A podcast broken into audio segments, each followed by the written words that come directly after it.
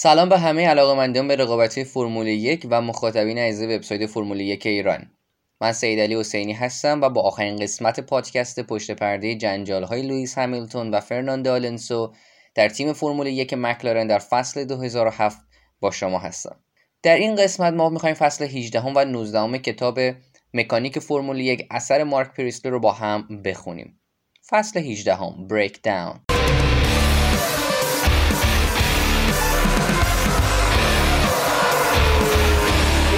over Hamilton 7. By my calculations, we win the championship by one point. کل آخر هفته ما تحت تاثیر داستان Spygate قرار گرفته بود و دیگه همه جا صحبت از Spygate بود تمام خبرنگارا تمام رسانه ها دنبال جزئیات مختلفی میگشتن نسبت به جرایم جریمه های ما نسبت به همه چیزی که میگذشت نقش فرناندو توی این قضیه خیلی دیگه اذیت کننده شده بود و همه هم اینو می‌دونستن موقعیت فرناندو توی تیم به یک موقعیت بدی تبدیل شده بود و اما در هر صورت آخر همون هفته یا هر روزی که میگذشت فرناندو هنوزم که هنوزه راننده مکلارن به حساب می اومد با توجه به تمام این اتفاقایی که افتاد خیلی عجیب بود ولی در هر صورت هیچ تغییری توی فضای سیاسی تیم اتفاق نیفتاده بود. هیچ کسی توی سمت گاراژ لوئیس به دلیل اضافه تری برای تنفر از فرناندو نیاز نداشت و همینطور هم هیچ کسی توی گاراژ فرناندو به دلیل اضافه برای تنفر از لوئیس نیاز نداشت. دو طرف به اندازه کافی دلایل برای تنفر از هم داشتند. شرایط داخل تیم روحیه داخل تیم خیلی بد شده بود و بد به نظر می اومد خیلی پیش نمیاد که سر یه قضیه‌ای که خارج از پیست مرتبط به ماشین و یا مسابقه نیستش اینقدر یک تیم تحت تاثیر قرار می‌گیره. خیلی عجیب بود. گرانپری بلژیک برای ما تبدیل به یک حاشیه شده بود و اصلا متن قضیه خود مسابقه بلژیک نبود. لوئیس هر دقیقه ای که میگذشت و داشت از پاریس برمیگشت و دوست داشت و عاشقش بود و توی چشم رسانه ها لوئیس خیلی شنگول به نظر می‌رسید. ولی ما می‌دونستیم که لوئیس هم نقش خودش رو برای به هم زدن آرامش تیم بازی کرده بود و ولی خب خیلی نقشش زیرکانه تر بود چون با اون نمایشی که فرناندو توی تعیین خط مجارستان داشتهش خیلی چیزا به هم خورده و اون خیلی بیشتر رسانه ای شد. یه مسئله که مرتبط با لوئیس بود این بود که لوئیس نصیحت درست حسابی بهش نمی‌رسید. تنها کسی که بود بهش همیشه کنارش بود و همیشه مشاورش بود و بهش مشورت می‌داد پدرش بود. لوئیس مصاحبه هایی می‌کرد و حرفهایی می‌زد که بتونه مثلا حمایت هایی رو داخل تیم مکلارن و همینطور بین طرفدارا به دست بیاره. من اصلا از این قضیه خوشم نمیومد چون لوئیس داشت از شرایط سو استفاده می‌کرد و من حتی یک ذرهش هم دوست نداشتم. منصفانه بگم لوئیس جوون بود و بی تجربه و فکر می‌کنم اگر کسی بود که می‌تونست بهتر به لوئیس نصیحت بده مشورت بده لوئیس تحت تاثیر حرفای بهتر اون فرد قرار بگیره لوئیس می‌تونست خیلی بهتر رفتار کنه. لوئیس فقط پدر خودشو داشت و تمام تجربهش با با اون بوده و چیزی که من حدس می‌زنم اینه که اگر بخوام به عقب نگاه کنم میگم تیم می‌تونست خیلی بهتر توی این قضیه رفتار کنه و برای لوئیس کار رو راحت تر کنه. لوئیس فقط یه بچه بودش که توی یک شب توی یک شب دنیاش کامل تغییر کرد. اونم به شکل‌های مختلف. لوئیس استخدام شده بود به این خاطر که یک راننده مسابقه ای سریع بوده. حالا لوئیس تحت تاثیر شرایط پیچیده رقابتی داخل یه تیم قرار گرفته بود که هیچ کسی نمی‌تونست خیلی راحت با اون کنار بیاد. مخصوصا کسی که تجربه هم نداشته باشه و همینطور کسی هم نباشه با تجربهش تو این زمین ها کنار لوئیس باشه. راستش رو بگم من نمی‌تونم تصور کنم که یک نفر توی اون سن بتونه بره درگیر این همه مسائل دراماتیک و همینطور رقابت های سرسخت توی فرمول یک بشه. اونم جایی که یکی از بزرگترین پلتفرم های رسانه‌ای دنیا هستش. و تبدیل به یک شخص متفاوتی نشه. ولی خب توی همون زمان ما هم داشتیم همین حس و حال رو تجربه می‌کردیم و حالا توی اون موقع اولین برخوردهای ما مثلا اولین پاسخهای ما مثلا به رفتارهای لوئیس ترحم نبود به هیچ چون خودمون هم داشتیم حس می‌کردیم. اعتراف می‌کنم که من نامید شده بودم از اینکه این پسر جوون فروتن دوست داشتنی و مشتاق و با انگیزه که چند ماه پیش با هم بودیم اینقدر تغییر کرده بود. البته من خیلی این مسئله رو تحسین می‌کنم چون که غیر ممکنه شما وارد یک صحنه به این شدت بشید و مثلا انتظار داشته باشید که هیچ تاثیر بزرگی رو روی شخصیتتون قرار نده. حالا دیگه لوئیس افرادی داشت که براش هر کاری رو انجام می‌دادن طرفدارایی رو داشت که هر کاری انجام می‌داد رو دوست داشتن. لوئیس الان دیگه جیبش هم پر پول شده بود و و همینطور توی اولین فصل فرمول یک خودش خیلی نزدیک شده بود به قهرمانی برسه. لوئیس گاهی اوقات حرفایی می‌زد و کارهایی انجام می‌داد که یه تصویر قشنگی ازش نشون نمی‌داد. من حتی از دوستای رسانه‌ای خودم هم یه سری اخباری که دارم اینه که یکی دو تا برنامه بودن یکی دو تا مصاحبه بودن که لوئیس اومده بود و توی تلویزیون بریتانیا صحبت کرده بود. ولی هیچ وقت اون برنامه ها پخش نشد. به این خاطر اینکه تهیه کننده ها فکر می‌کردن که اگر اونا پخش بشه طرفدارای لوئیس و اسپانسراش و حامی های مالیش خیلی طرز فکر متفاوتی به دست میارن و مشکلات عظیمی رو برای لوئیس درست می‌کنن. به جای اینکه لوئیس رو تهیه کننده پرت کنن زیر اتوبوس اومدن اون برنامه ها رو فرستادن برای مکلارن و به ما گفتن که شما می‌خواین چیکار کنیم ما پخششون کنیم یا نکنیم. حالا گرنپری بلژیک تحت تاثیر اتفاقات حاشیه‌ای بود و هیچ تعجبی هم نداشتش که ما نتونستیم تو بهترین سطح عملکردی خودمون باشیم. فراری تو کل آخر هفته دست بالاتر را داشت و نه تنها همین بلکه تونست با یک نتیجه یک دو و مایی که از صفحه قهرمانی سازندگان حذف شده بودیم بیان قهرمانی سازندگان رو سه تا مسابقه مونده به پایان فصل به دست بیارن و مال خودشون کنن. ما تا اون موقع خیلی با یک فاصله امن زیادی نسبت به اونها پیشتاز مسابقه بودیم ولی خب از دستش دادیم. دو تا راننده ما دوباره داخل مسابقه خیلی سخت با هم رقابت می‌کردن و چرخ به چرخ می‌شدن. ما تماما داشتیم دعا می‌کردیم و دو تا راننده ما تقریبا میشه گفتش توی خط استارت با هم برخورد کردن. فرناندو لوئیس رو به بیرون از پیست سر پیچ یک هول داده بود. که این البته می‌تونیم یه دونه اصطلاح برای فصل 2007 مون باشه. یعنی جنگیدن با همدیگه تنها چیزی بود که به نظر می‌رسید مهم بود داخل تیم مکلارن مسابقه ژاپن بعد از سی سال برای اولین بار در فوجی برگزار شده بود و من هم به این تغییر خوش آمد گفتم چون که دیگه نمی‌خواستم توی اون هتل افسرده کننده سوزوکا باشم. ولی ماجرا از این قرار بود که به غیر از منظره هیچ چیزی نسبت به اون هتل افسرده کننده سوزوکا تفاوت نداشت. اتاقا خیلی کوچیک بودن و در حد یک دقیقه چک می شدن و بررسی می شدن راهروها هم خیلی کوچیکتر بودن و بدبختی اینجا بود که انقدر صندلی و اینجور چیزا گذاشته بودن ما مجبور بودیم این مبلمان ها و صندلی ها رو برداریم و پرت کنیم بیرون تا بتونیم روی کف اتاقمون یه خورده جا داشته باشیم بتونیم ساکای خودمون رو بذاریم. کل سرویس بهداشتی یه قسمت یه تیکه بودش اونم نارنجی رنگ با پلاستیک نارنجی که ما می‌تونستیم اونجا دندونمون رو مسواک بزنیم و دوش بگیریم و از سرویس بهداشتیش استفاده کنیم. سرویس بهداشتیش هم از حرارت الکترونیکی استفاده می‌کرد صندلی های حرارتی الکترونیکی استفاده می‌کرد و خیلی شرایط فشرده بود اون تو. سه مسابقه پایان فصل مونده بود و دو امتیاز هم اختلاف امتیازی بود که بین دو تا راننده ما که پیشتاز جدول قهرمان رانندگان بودن بود و ارتباط بین دو سمت گاراژ ما به تقریبا به شکست کامل رسیده بود و به حد اقل ممکن رسیده بود. افرادی مثل من و بعضی از مهندسای ارشد به عنوان میانجی و دلال گایقات کار می‌کردیم و بتونیم تیم رو سرپا نگه داریم. ما تیمی بودیم که بهترین ماشین رو داشتیم بهترین دوتا راننده رو داشتیم و داشتیم جدول قهرمانی رو پیشتاز پیشتازی می‌کردیم. ولی پشت درای بسته ما مثل یک تیم رفتار نمی‌کردیم. تمام تمرکز به نظر می رسید اینطوری که افراد این سمت گاراژ می‌خوان افراد اون سمت گاراژ رو شکست بدن و همینطور برعکس که این اصلا برخلاف اصل و اصول motor racing اصل و اصول اتومبیل رانیه. ما قبلا هم فصلهایی رو داشتیم که به سمت قهرمانی رفته بودیم و یک جمله خیلی مهمی داشتیم یک اصل خیلی مهمی رو داشتیم که اون هم این بود که در مسابقات بعدی که تعیین کننده قهرمانی هستند یک کار همیشگی رو انجام بده و اون هم اینه که مثل بقیه مسابقات قبلی رفتار کن.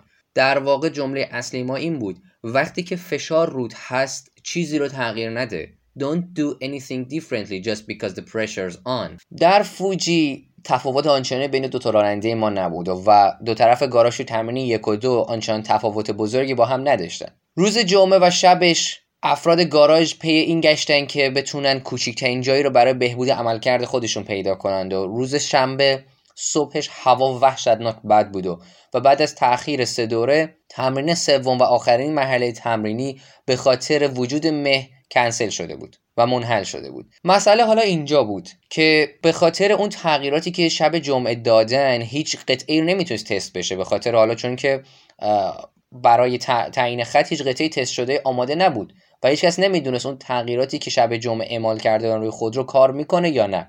برای همین دو تا گزینه برای تیم ها وجود داشت. یک با قطعاتی کار کنیم که روز قبل کار کردیم و می‌دونستیم که اونا کار می‌کنه یا برگردیم به حالتی که می‌دونیم که قطعات کار می‌کنه و اون روز قبل و تغییرات روز قبل بریم نه تغییرات جمعه شب یا اینکه تغییرات رو در حد پایین ترین حد ممکن داشته باشیم تا موقعی که مسئله ایجاد میشه بخواد مثلا اون تیکه که قضیه مهم میشه آنچنان تاثیرگذار نباشه. پسرای فرناندو رفتن واسه مورد آخری. تیم همیلتون با این خیال که بتونن به یک برتری بهتری دست پیدا کنن میان یک تغییر تست نشده و اثبات نشده ای رو برای جنگ با رقیب اون سمت گاراژ انتخاب می‌کنن.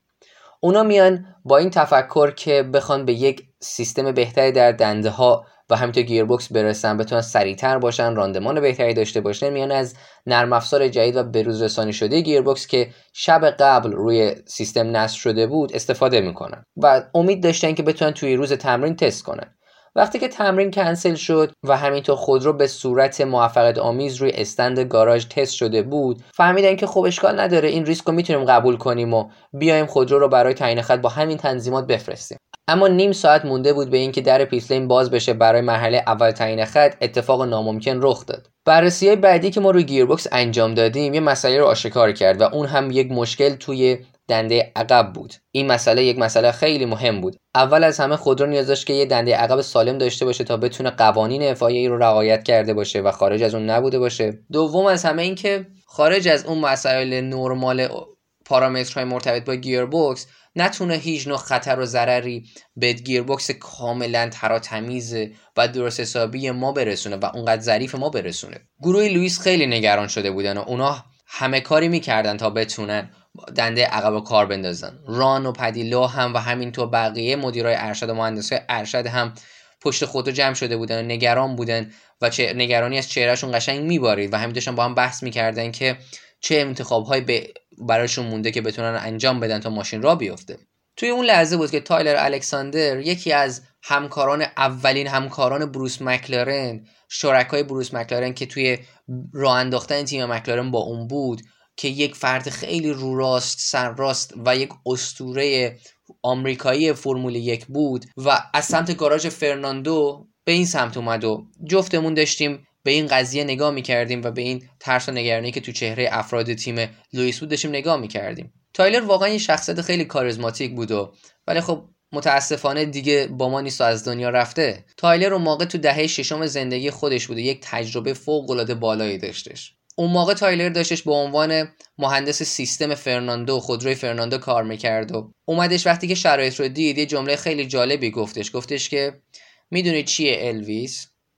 شما نصف سال رو باید از خودتون رو میشورین و باید و نصف سال دیگه باید دست دیگه خودتون رو میشورین معلومه که روی شستتون کثیف کاری میشه you know what Elvis you spend half the year whipping your ass with one hand then halfway through all of a sudden you start whipping it with the other it's no wonder when you end up with shit on your thumb تایلر وقتی که این جمله رو گفت شونهاشو بالا داد و برگشت سمت گاراژ خودش من تمام تلاشمو کردم که نخندم و قیافه خیلی جدی داشته باشم. وقتی داشتم این مشکلات اینا رو می‌دیدم و از اون سمت جمله تایلر یادم میام لحظات خیلی نگران کننده و استرسزایی بود و, من رفتم بچه های خودمون رو گیر آوردم. گفتم که آقا ماشین T رو آماده کنین ماشین رزرو رو آماده کنین. و از یه داستانی هم اون ماشین رزرو اون هفته واسه فرناندو آماده شده بود. ولی خب ماشین فرناندو که OK بود ماشین لوئیس مشکل داشت. ما اومدیم ماشین رزرو رو صندلیش رو همینطور تنظیمات پدالش رو طبق چیزای لوئیس کردیم که اگر لازم باشه لوئیس ماشین خودش رو بیخیال بشه توی این ماشین بپره مسابقه رو بده. ولی خب ماشینش درست شد و لوئیس برگشت توی همون ماشین خودش با گیربکس و تنظیمات map مرتبط با گیربکس قدیمی خودش. آرامش نسبی به تیم برگشت. لوئیس رفتش pole position رو گرفت و فرناندو هم تو رده دوم تعیین خط قرار گرفت. لوئیس اومد اون مسابقه رو به یک برد دیگه خودش تبدیل کرد و با فرناندویی که تصادف کرده بود از مسابقه کنار رفته بود تونست اختلاف خودش رو دو تا مسابقه مونده به پایان فصل به دوازده امتیاز برسونه. این یه برتری فوق العاده خوبی بود و تنها چیزی هم که لوئیس نیاز داشت برای اینکه بتونه به یک قهرمان جهان تبدیل بشه توی اون سال این بودش که بتونه در فاصله سه امتیازی فرناندو یا 6 امتیازی کیمی مسابقه بعد رو تموم کنه. باید راجع کیمی هم بگیم که کیمی اومده بود اختلاف خودش رو از 26 امتیاز توی اوایل فصل به این حد برسون و خیلی خوب کار کرده بود. حالا دیگه موقعیت در دست لوئیس بود و لوئیس اگه شرایط رو باخت می‌داد قضیه براش بد می‌شد. تنها چیزی که من می‌دونستم این بود که لوئیس توی اون شرایط حیاتی باید متمرکز و آروم میموندش. همون قضیه ای که قبلا بهش اشاره کردیم. وقتی که فشار روته کار متفاوتی رو انجام نده. اما متاسفانه به خاطر اینکه دو طرف تیم ما با هم ارتباط خوبی نداشتن و مثل سگ و گربه به جون هم افتاده بودن ارتباطات داخل تیم افتضاح بود. نیروهایی که با هم کار می‌کردن به هم اعتماد نداشتن و رفتارهایی که از طرف دوتا راننده به تیم بر می‌رسید متفاوت بود و شرایط برای تیم خیلی سخت شده بود و اعتماد پایین حد ممکن خودش رسیده بود. دوره همی های مشترکی برگزار میشه چون واقعا مجبور بودیم اون دوره همی ها رو برگزار کنیم تا بتونیم این اتحاد رو پیش ببریم. توی گذشته دو طرف گاراژ به هم کمک می‌کردن میومدن می‌گفتن که آقا این قطعه کار می‌کنه اون قطعه کار نمی‌کنه اینطوری باید بشیم اونطوری باید بشیم. جو دوستانه و جو خوب بود ولی الان قضیه فرق داشت. اینطوری نبوده اصلا. شاید اگر ما اون جمله معروف خودمون که وقتی که فشار روت تغییر اضافه ای رو انجام نده رو نایده می‌گرفتیم و برای دوتا مسابقه آخر طرح برنامه دیگه ای داشتیم و یه خورده متفاوت تر کار می‌کردیم شرایط بر ما فرق می‌کرد و اتفاقای خوبی برای ما میافتاد. چون دقیقا مسئله بودش که تو گرنپری چین به ضرر ما شد. لوئیس توی اون آخر هفته خیلی عصبی بود خیلی استراب داشتش و همه ما می‌تونستیم اونو ببینیم. لوئیس سعی می‌کرد وقتی که مصاحبه می‌کنه مثلا خودش رو به بیخیالی بزنه ولی ما می‌دونستیم که نه اصلا این قضیه نیستش. میومد توی مصاحبه ها مثلا میگفتش همه چیز تحت کنترله. ولی چیزی که ما می‌دیدیم می‌دیدیم که لوئیس چون واقعا به این فکر می‌کرد که می‌تونه سوی اون یک شنبه به چه دستاورد بزرگی برسه خیلی استراب داشت. لوئیس توی گاراژ میچرخید و پشت ماشین هی اینور و اونور می‌رفت. هی به ماشین نگاه می‌کرد سوال می‌پرسید چک می‌کرد چیزها رو تا ببینه مطمئن بشه همه چیزها مناسب و درست انجام شده یا نه. این اصلا شغل لوئیس نبود. این شغل ما بود. ما قبلا این چیزها رو تجربه کرده بودیم ولی لوئیس این چیزها تجربه نکرده بود.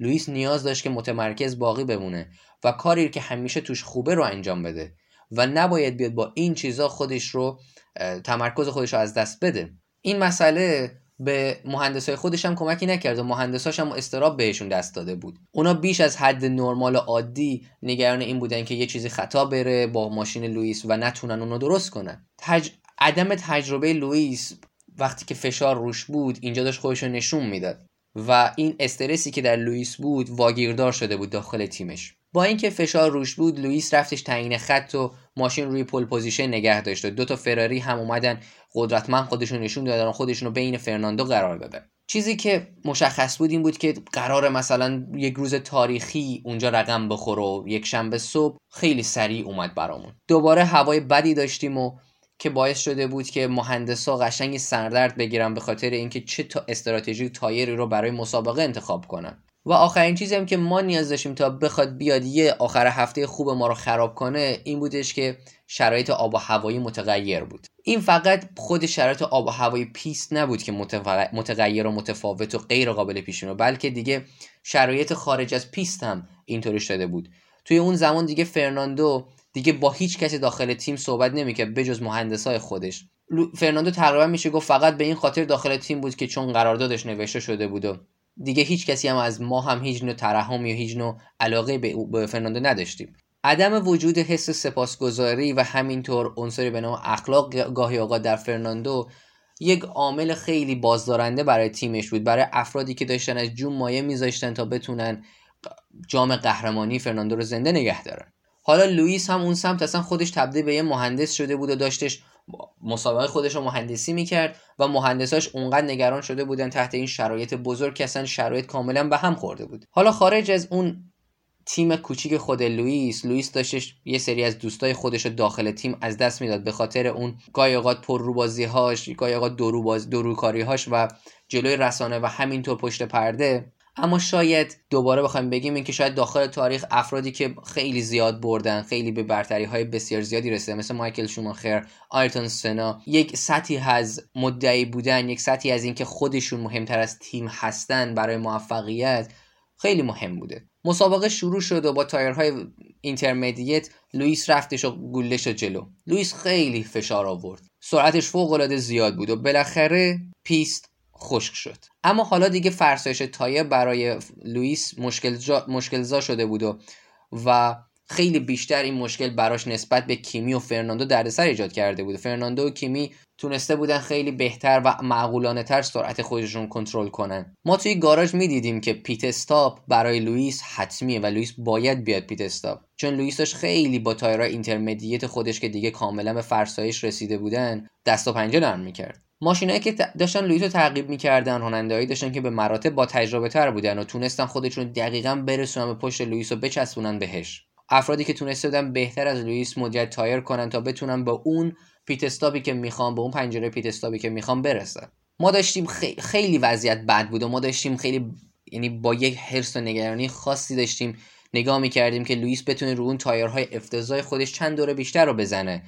تا اینکه بخوایم خیلی زودتر لوئیس رو بیاریم به pit و استراتژیش خراب کنیم استراتژی مسابقهش خراب کنیم. ولی خب بالاخره لوئیس اشتباه کرد و یه پیچی رو عریسه کرد و کیمی فرناندو ازش رد شده. اما با اینکه کیمی و فرناندو ازش رد شدن بازم این مسئله نمی‌تونست براش دردسرساز باشه چون که اگر لوئیس می‌تونست بیاد توی اون مدت مورد نظر توی اون پنجره pit stop لازم بیاد تایرهای خودش رو عوض کنه تایرهای خودش بندازه می‌تونست حداقل یه رده سومی رو به دست بیاره تا بتونه به قهرمان جهان فصل 2007 تبدیل بشه. بچه های لوئیس توی گاراژ داشتن داد می‌زدن از ته دل به pit wall شون تا بتونن بیان آقا لوئیس رو بیاریم pit. اما مشکل اینجا بود که برای بعضی از اون افراد داخل تیم داخل تیم لوئیس آدرنالین داشت میومد و می‌رفت و رسیدن به قهرمانی تنها چیزی نبود که مهم بود. مسئله که بود اینجا بود که به خاطر اون نبرد سنگینی که بین دوتا گاراژ مکلارن برقرار بود نمی‌خواستن کسی ببینه که مثلا فرناندو با عبورش از لوئیس به این شکل بخواد یه داستان دیگه ای به وجود بیاد و یک نوع جنجال جدیدی به وجود بیاد هم برای cockpit هم برای pit wall. مسئله اصلی که رسیدن به قهرمانی بود فراموش شده بود و تمرکز کامل رفته بود به این شکل که چطوری برگردیم به جلو. مکالمه های زیادی بین راننده و pit برقرار شده بود و مهندسا می‌خواستن لوئیس رو روی پیست نگه دارن تا بتونن بالاخره به اون pit stop ی که قرار بود برسه برای تایرهای خشک برسه. می‌خواستن به اون زمانی که قبلا تعیین شده بود برسه و نمی‌خواستن استراتژی لوئیس رو خراب کنن تا مثلا فرناندو دست بالاتر داشته باشه و از اون سمتم درگیر جنجال بشن. لوئیس نمی‌دونست که باید چی کار کنه و داشتش داد می‌زد که آقا شما باید یه کاری کنین. بچه ها تایرهای من نابود شدن. ما داریم اینجا چی کار می‌کنیم؟ ما این حس استرس و اضطراب رو و همینطور وحشت رو از صدای لوئیس توی رادیو میشنیدیم و درک می‌کردیم. من نمی‌دونم که ران درگیر این قضیه بود یا نه ولی دیگه این مسئله محرمانه نبود که ران می‌خواست که لوئیس کسی باشه که قهرمانی جهان رو ببره. ران می‌دونست که فرناندو آخر فصل تیم رو ترک می‌کنه و اگر هم کسی باشه که ماشین شماره یک اون رو رانندگی کنه بر فصل 2008 اون می‌خواست که ما باشیم نه اینکه مثلا فرناندوی باشه که بر فرض مثلا قهرمان میشه و این قهرمانی رو با خودش به یه تیم دیگه می‌بره. شاید ران بودش که این تصمیم رو آخر سر گرفت نمی‌دونم. اما این تصمیم گرفته شده و بعد از بحثای خیلی زیادی و تاخیرهای زیادی که پشت حالا رادیو و این حرفا بود لوئیس رو بیرون نگه داشتن برای یک دوره بیشتر. با این دلیل که بخوان اونو همزمان با فرناندو بیرون نگه داشته باشن و نمی‌خواستن به فرناندو هیچ برتری استراتژیکی رو بدن. چیزی که معلوم شد این بود که این یک تصمیم اشتباه بود. لوئیس توی دور آخر یک چیزی حول و حوش هفت ثانیه نسبت به فرناندو از دست داد و خیلی هم سخت تلاش می‌کرد که ماشین رو توی خط صاف نگه داره. تایرها اونقدر فرسوده شده بودن که ما می‌تونستیم از تلویزیون کاملا مشاهده کنیم که چقدر تایرها وضعشون افتضاحه. وقتی هم که لوئیس داشت میومد داخل پیت با یک تصادف خجالت بار توی سنگلاخ گیر کرد و هلوش با سرعت سی مایل به دیواره پیت خورد. نصف گاراژ از جمله خودم دستامون رو تو سرمون سرمون رو تو دستامون گرفتیم و قشنگ افسرده شده بودیم. ما شرمنده این قضیه بودیم و همینطور این درامایی که این اتفاق افتاده بود اصلا قابل باور نبود. اشتباه های مثل این قضیه وقتی که توی گاراژ نشستی خیلی دردناکتره و مخصوصا اینکه داری همراه صدها میلیون نفر دیگه تو سطح جهان داری این قضیه رو می‌بینی که داره اینطوری اتفاق میافته. من کسی نبودم که با این تصمیم گیری کاری داشته باشم. مثلا تو فرایند این تصمیم گیری نبودم. اما اگر من بودم شاید اوزار طور متفاوتی انجام می‌دادم. اما تا اونجایی که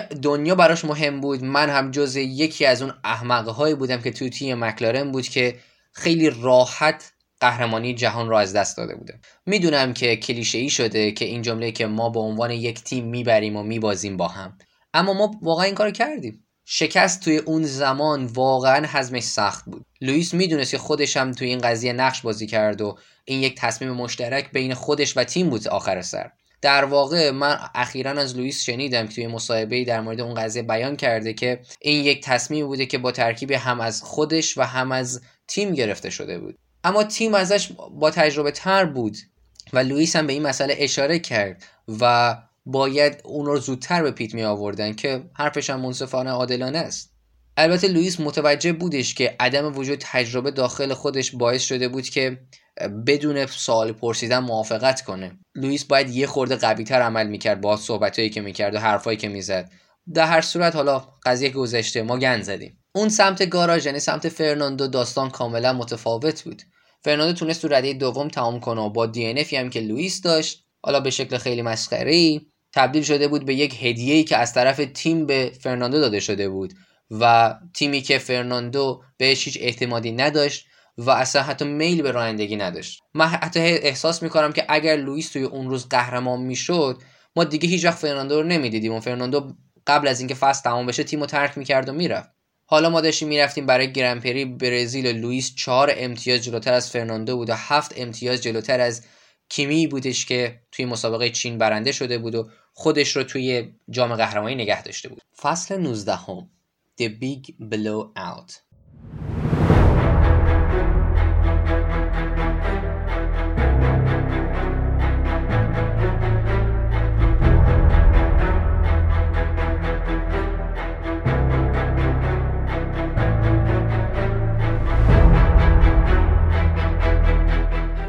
خیلی سخته که بخوایم تو خاطرات مکلارن نگاه کنیم و فصلی رو به شدت فصل 2007 با اون طاقت فرساییش بخوایم پیدا کنیم. من تقریبا این نکته رو از دست داده بودم که برخلاف حالا اون اتفاقاتی که افتاده بود اون محیط سمی اون جو سمی اون اتمسفر بدی که داخل تیممون شکل گرفته بود این تبدیل به این فصل تبدیل به یکی از هیجان انگیزترین بحث برانگیزترین و شکن و رکورد زنترین فصل فرمول یک داشت تبدیل می‌شد که خیلی از طرفدارا مطمئنا اون رو همیشه به خاطر میسپارن. برای من و خیلی از همکارانم یک فصل خیلی سختی بود توی خیلی از سطوح مختلف. با توجه به ماشینی که داشتیم و رانندگانی که داشتیم ما باید روی کاغذ باید خیلی شیک و نرم می اومدیم هر دو تا قهرمانی جهان رو می‌گرفتیم و می‌رفت خیلی وقت بود که گذشته بود از اینکه مکلارن یه جام رو به دست آورده بود. خیلی از افراد داخل تیم هنوز چنین چیز رو تجربه نکردن. هیچ وقت چنین چیز رو تجربه نکرده بودن. و یک رویا برای همه ما بود. بالاتر از همه ما انگیزه داشتیم. انگیزه که ما قدرت می‌داد شبا رو طولانی وقت بیدار بمونیم توی گاراژ و ماها دور از خانواده بمونیم. سوتی وحشتناکی که توی گرنپری چین داشتیم باعث شد که مسابقه قهرمانی به آخرین مسابقه فصل کشیده بشه و برای خیلی از مردم مخصوصا حتی فرناندو آلونسو اشتباه ما یک اتفاق دراماتیک و یک لحظه خوشایند و استقبال کننده بود. گرنپری برزیل 2007 جایگاه خودش رو توی کتاب تاریخ فرمول یک ثبت کرد. فرمول یک توی بریتانیا یک چیز خیلی بزرگ شده بود مخصوصا هم با داستان لوئیس همیلتونی که اومده بود عشق دوباره طرفدارا به فرمول یک رو زنده کرده بود چیزی که طرفدارا خیلی وقت بود نیده بودن و همه توی بریتانیا داشتن صحبت از قهرمانی جهان فرمول یک می‌کردن.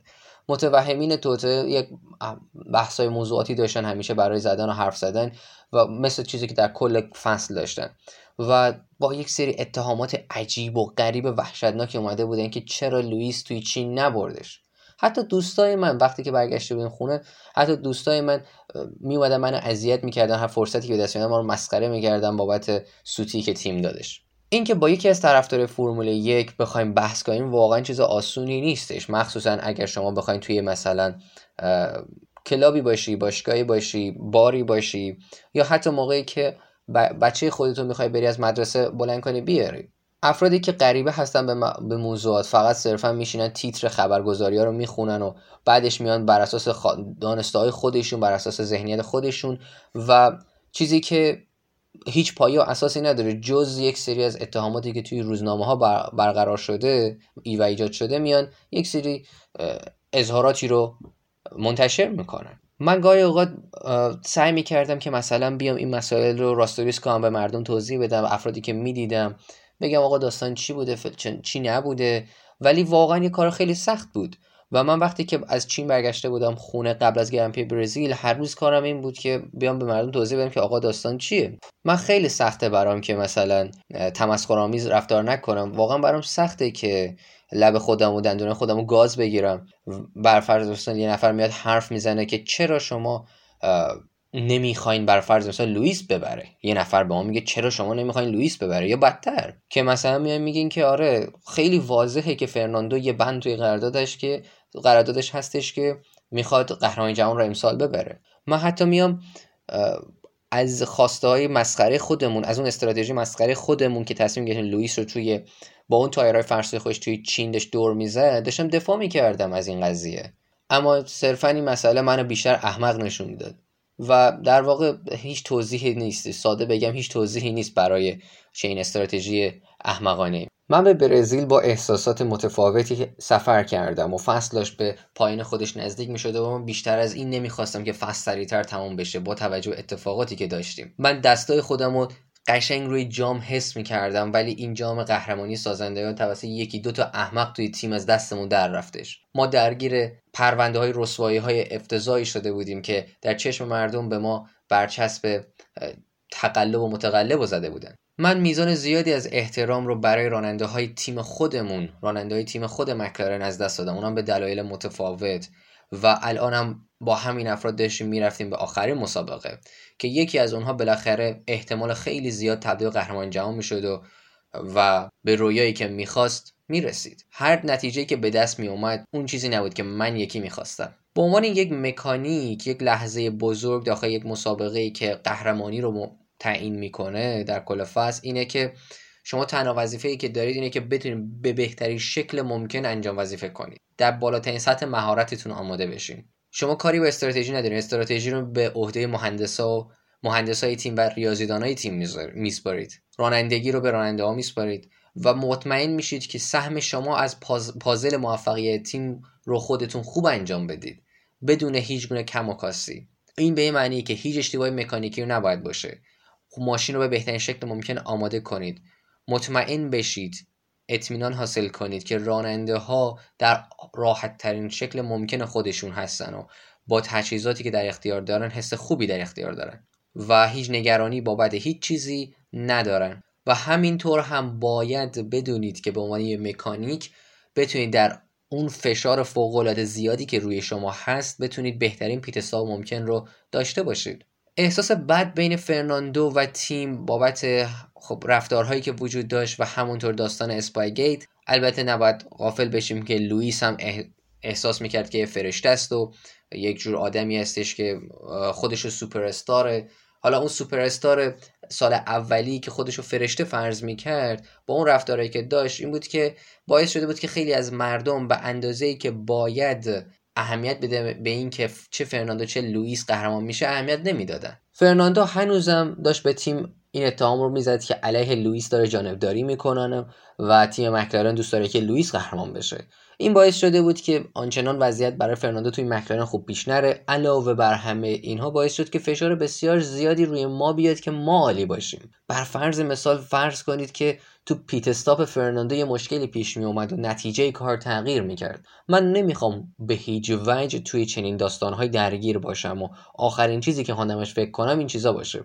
اصلا تصور این که یه نفر توی گروه پیت استاپ بخواد از قصد چنین کاری کنه برای یه راننده اصلا یه تصور غلطه. هیچ وقت این چیزی اتفاق نمیافته. برای شروع اول اینکه اصلا بخوایم بگم این قضیه رو اینکه در ذات ما چنین چیزی نیست. در ذات بر فرض مثال مکلارن چنین چیزی نیست. بعدش هم اصلا تلاش برای اینکه بخوایم در یک مدت زمان چند ثانیه‌ای تو یک عملیات از پیش تعیین شده بخوایم دقیق یه رفتاری رو نشون بدیم. که بر فرض مثال متفاوت عمل کنیم می‌تونه خطرناک هم باشه. ما حرفه‌ای بودیم و تیم هم دیگه سیاست کنار گذاشته بود و همه ما تمرکز کرده بودیم روی شغل خودمون روی کار خودمون. هر اتفاقی تو اون آخر هفته بیفته ماها روز دوشنبه صبح توی تعطیلات خودمونیم. این طرز فکر طرز فکری بودش که خیلی از ماها رو توی پیتلین نگه داشته بود. من شهر ساو رو خیلی دوست داشتم. شهر که پر از زندگی به قول معروف. توی شبش اوضاع خطرناکه یه خورده.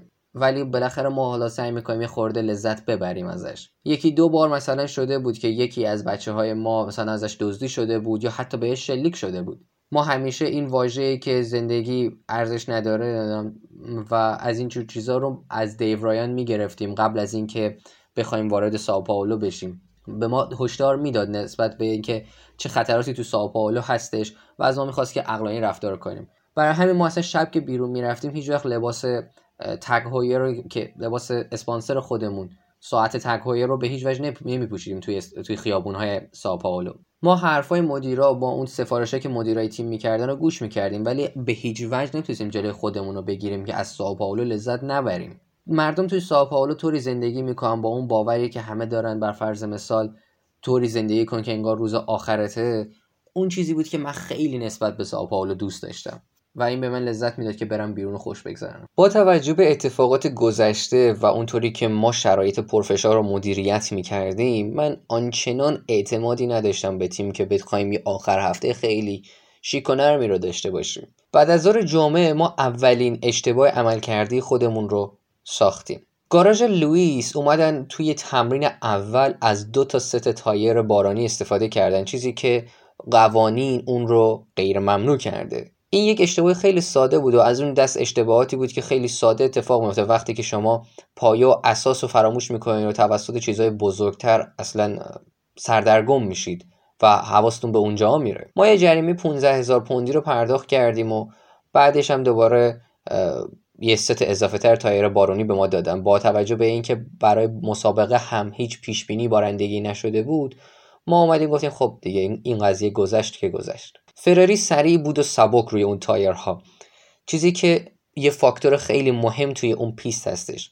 اما لوئیس نیازی نداشت که مسابقه رو ببره. برای همین اینکه توی تعیین خط توی جایگاه دوم پشت سر فیلیپه ماسای فراری قرار بگیره چیز بدی نبود. یک استارت خیلی خوبی هم بود. رقبای لوئیس برای قهرمانی جهان پشت سرش قرار داشتن. البته این فقط ترتیب تا قبل از شروع مسابقه بود و آنچنان طولی هم نکشید بعد از مسابقه این سیستم تغییر کرد. تمام صحبتی که ما یک شنبه صبح داشتیم توی اون جلسه توجیهی تیم این بودش که اون اشتباهی که داخل چین داشتیم رو تکرار نکنیم. به راننده هامون شانس برابر برای رقابت بدیم.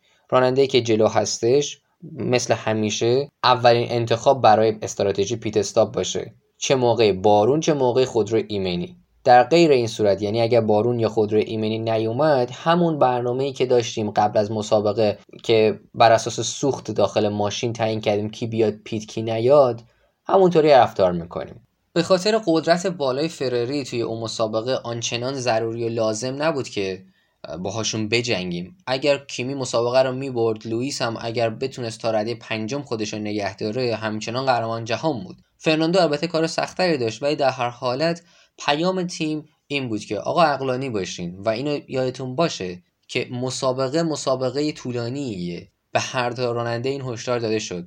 و توی پیچ اول مسابقه رو از دست ندین. اول مسابقه به نظر می رسید که راننده ها هشدار رو جدی گرفته بودن رعایت کرده بودن. سه یا چهار پیچ گذشته بود و هیچ اتفاق و برخوردی حاصل نشد. اما پیچ پنجم بود که داستان شروع شد. کیمی از لوئیس سبقت گرفت و فرناندو هم تونستش این سبقت رو بگیره. ولی حالا جفت راننده هامون اون به جلسه توجیهی رو انگار یادشون رفت. لوئیس خیلی سخت برگشت و با فرناندو یه چرخ با چرخ سنگین رو نشون داد و ترمزاش قفل شد و ماشینش از پیست یه لحظه خارج شد. این گندی که لوئیس زد باعث شد که لوئیس به رده هشتم بره. یک بار دیگه تیم و افراد داخل گاراژ خیلی عصبی بشن نگران و مضطربتر از همیشه بشه. ما خیلی سخت حتی می‌تونستیم به تلویزیون نگاه کنیم. برای اولین بار بود که ما اصلا اهمیتی به این نمی‌دادیم که چقدر آسیب خودرو رسیده. این آخرین مسابقه بوده آخرین مسابقه فصل بوده. ما اصلا نیازی به تعمیر ماشین نداشتیم. اما اینکه دوتا رانندهمون رو ببینیم که کل فصلشون رو توی دور اول اینجوری دارن خراب می‌کنن نزدیک بود که خراب کنن خیلی استرس و تنشزا بودش. من توی چنین لحظاتی مش کرده دستم و تمام قوزکام از رنگ خودشون رو از دست دادن. تمام بدن من زیر اون لباسی که پوشیده بودم یخ زده بود و برای یک دقیقه بود که انگار اصلا نفس نمی‌تونستم بکشیدم لوئیس استارت خوبی رو نداشته. ما می‌دونستیم البته این مسئله براش آنچنان درد سرساز نیست. چون از قبلا باور داشتیم که فراریا تو این آخر هفته از ما سریعتر هستند و برای فرناندو هم کار سختی رو در پیش داره که بخواد بر فرض مثلا کیمی رو شکست بده. کیمی که مطمئنا از طرف ماسا هیچ کمکی برای بردنش نشده بود. حالا اینجا مارک تیکه انداخته. یعنی می‌خواد بگه که ماسا به کیمی کمک کرد تا اون مسابقه رو ببره. اما لوئیس یه ماشین خیلی بیشتر از یه ماشین خیلی به مراتب قدرتمندتر از ماشین هایی داشت داخل پیست که بخواد ازشون عبور کنه و صرفا خودش رو توی پنج نفر اول قرار بده. برای همین کاملا براش امکان پذیر بود چه این کاری رو انجام بده.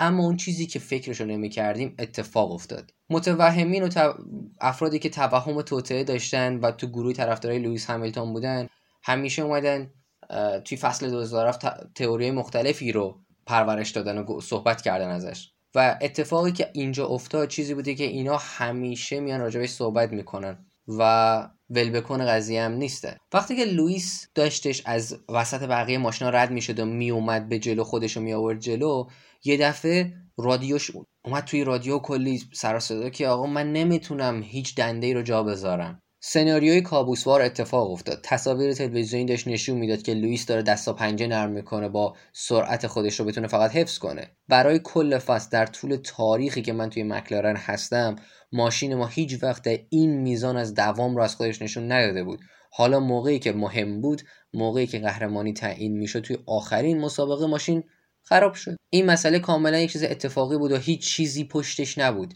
اما هنوز من مطمئنم که افرادی توی گاراژ بودن که به این شکل فکر نمی‌کردن تو این سطح فکر نمی‌کردن و اینطوری رفتار نمی‌کردن.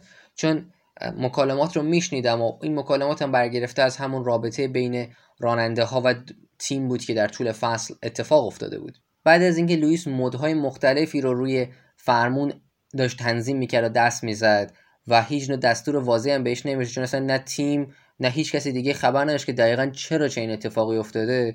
بالاخره وقتی یه, جایی پدال گیر کرد و ماشین دوباره برگشت توی دنده و دوباره می‌تونست دنده جا بذاره. های سیستم عصبانی بودن و همشون درگیری بودن که خود چرا این اتفاقی افتاده. هم مهندسایی که تو گاراژ بودن هم مهندسایی که تو ووکینگ بودن تو مکلارن کار می‌کردن. به همون اندازه شوکه شده بودن و همینطور هم حس خوبی داشتم به خاطر اینکه لوئیس بالاخره تونسته بود ماشین رو به هر شکلی که بود تو حالت عملیاتی قرار بده.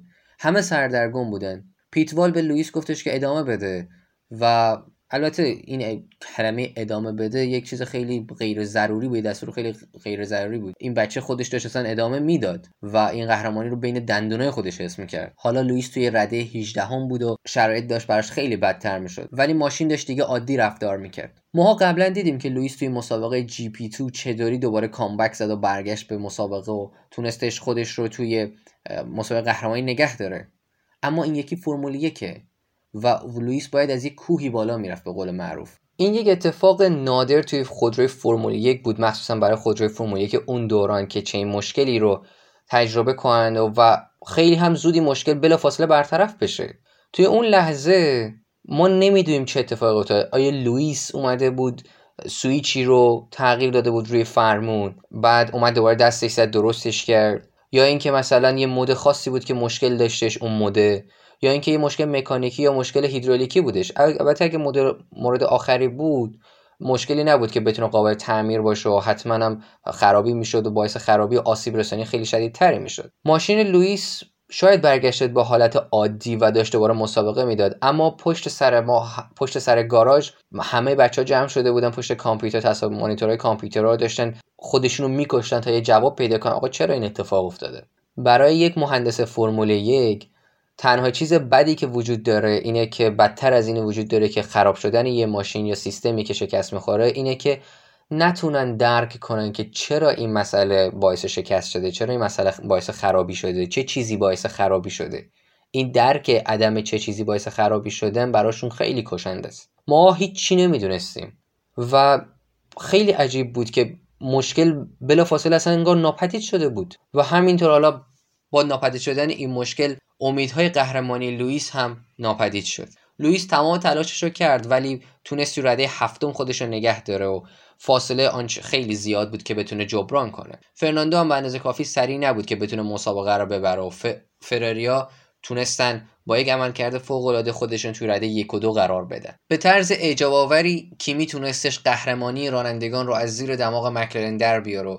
من هم احساسات آمیخته ای رو داشتم. من توی کل این مسابقه که بالا و پایین خیلی زیادی داشت دوست داشتم که لوئیس برگرده و بتونه داستان خارق خودش رو تموم کنه.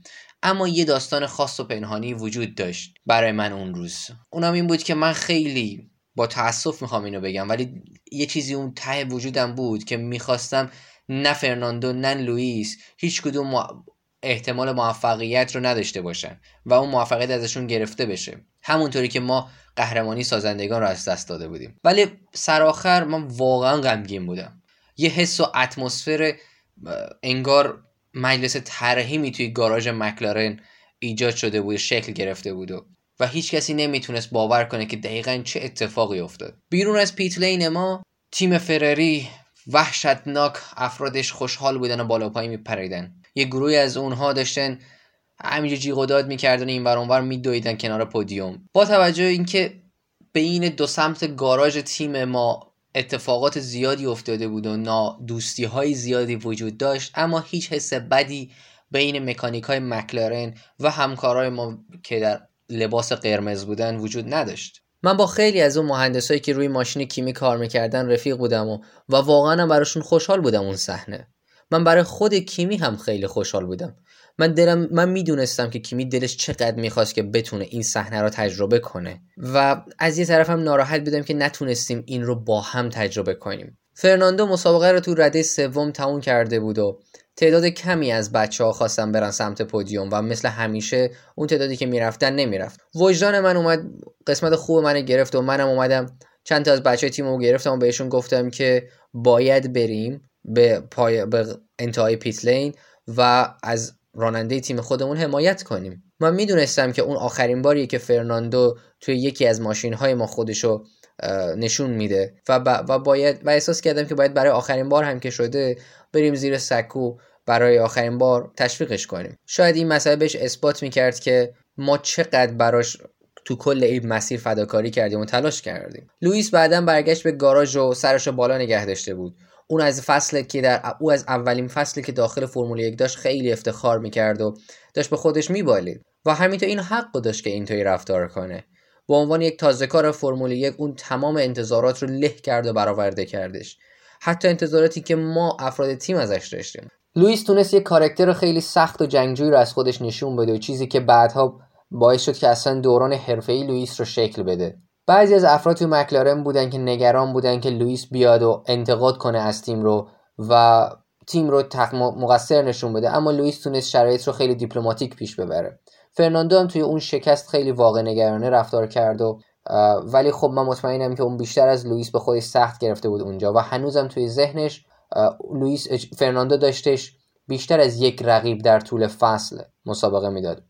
فرناندو باور داشت که بعد از قضیه گرنپری موناکو شرایط داخل تیم براش تغییر کرد. با این حال فرناندو آخر مسابقه آخر اون روز اومد کل غروب که ما داشتیم وسایل رو جمع می‌کردیم اومد پیش همه وایستاد و از همه تشکر کرد و یه مکالمه خیلی کوتاهی با هم داشتیم و, و به گذشته به فصلی که گذشته نگاهی انداختیم.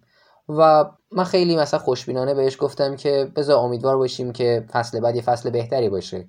ولی هر دوی ما می‌دونستیم که هر چی فصل بعد اتفاق بیفته با هم اتفاق نمیافته. با اینکه هنوز حتی اعلام نشده بود ولی ما می‌دونستیم که قرار نیست با هم باشیم فصل بعد. این آخرین بار بود که من با فرناندو صحبت کرده بودم. آخرین شب رقابت قهرمانی فرمول یک همیشه یک شب بزرگه. همه تیم ها وسایلشون رو با سرعت هشت جمع می‌کنن و سعی می‌کنن اصلا خیلی از محتویات رو پرتاب کنن تو جعبه با خیلی احتیاط کمتر نسبت به اون چیزی که تو استرالیا رفتار می‌کردن. فرناندو اون شب ناپدید شد و هیچ وقت دیگه دیده نشد. لوئیس هم دار دسته خودش رو جمع کرد و با دوستای خودش رفتن به یک هتل VIP و خاصی که مشخص کرده بود و هیچ کس هم از اعضای تیم رو دعوت نکرده بود. ولی به جاش ما رفتیم پیش کیمی و قهرمان جدید فرمول یک یه جایی توی ساو من میگم یه جایی توی ساو به این خاطر اینکه اصلا من یادم نمیاد کجا رفتیم. من یادم میاد که ما توی هتل کیمی از خواب بلند شدیم و طلوع آفتاب که شد هیچ کدوم از ما نمی‌تونستیم راه بریم نمی‌تونستیم حرف بزنیم. اما لحظه خیلی خوبی بود که بتونستیم این دستاورد بزرگ رو با کیمی جشن بگیریم. من حس می‌کردم که ما با اینکه کیمی هنوز برای مکلارن رانندگی نمی‌کرد ولی ما با همون سبک خودمون تو مکلارنی به قول حالا اون ناهنجاری اون اتفاقاتی که افتاد ما واقعا به قهرمانی کیمی کمک کردیم. هنوزم یه بخش از وجود من هستش که به خاطر این قضیه خندش می‌گیره. خب داستان فصل 2007 مکلارن تموم شد. امیدوارم که لذت برده باشید. ما برنامه های دیگه ای رو داریم. به زودی براتون قرار میدیم. پیشنهادات و انتقادات خودتون رو برای ما توی سایت توی صفحات مجازی که به ما دسترسی دارید بنویسید قرار بدید و ما همشون رو مطالعه می‌کنیم می‌خونیم و بهشون پاسخ میدیم. و مطمئنا برنامه های بعدیمون رو روی نظرات شما هم حساب می‌کنیم. حتما بگید که چه چیزایی رو دوست دارید براتون قرار بدیم. در روزهای آتی خبرهای جدیدی از تیم براتون اعلام میشه که یه سری اتفاقات جدیدی هست. ما داریم به ثمر میرسونیم. ممنون از اینکه با ما بودید و هستید. همیشه حمایت های شما باعث میشه که ما ادامه بدیم. روز و شبتون خوش. امیدوارم که لحظات خوب و خوشی را داشته باشید.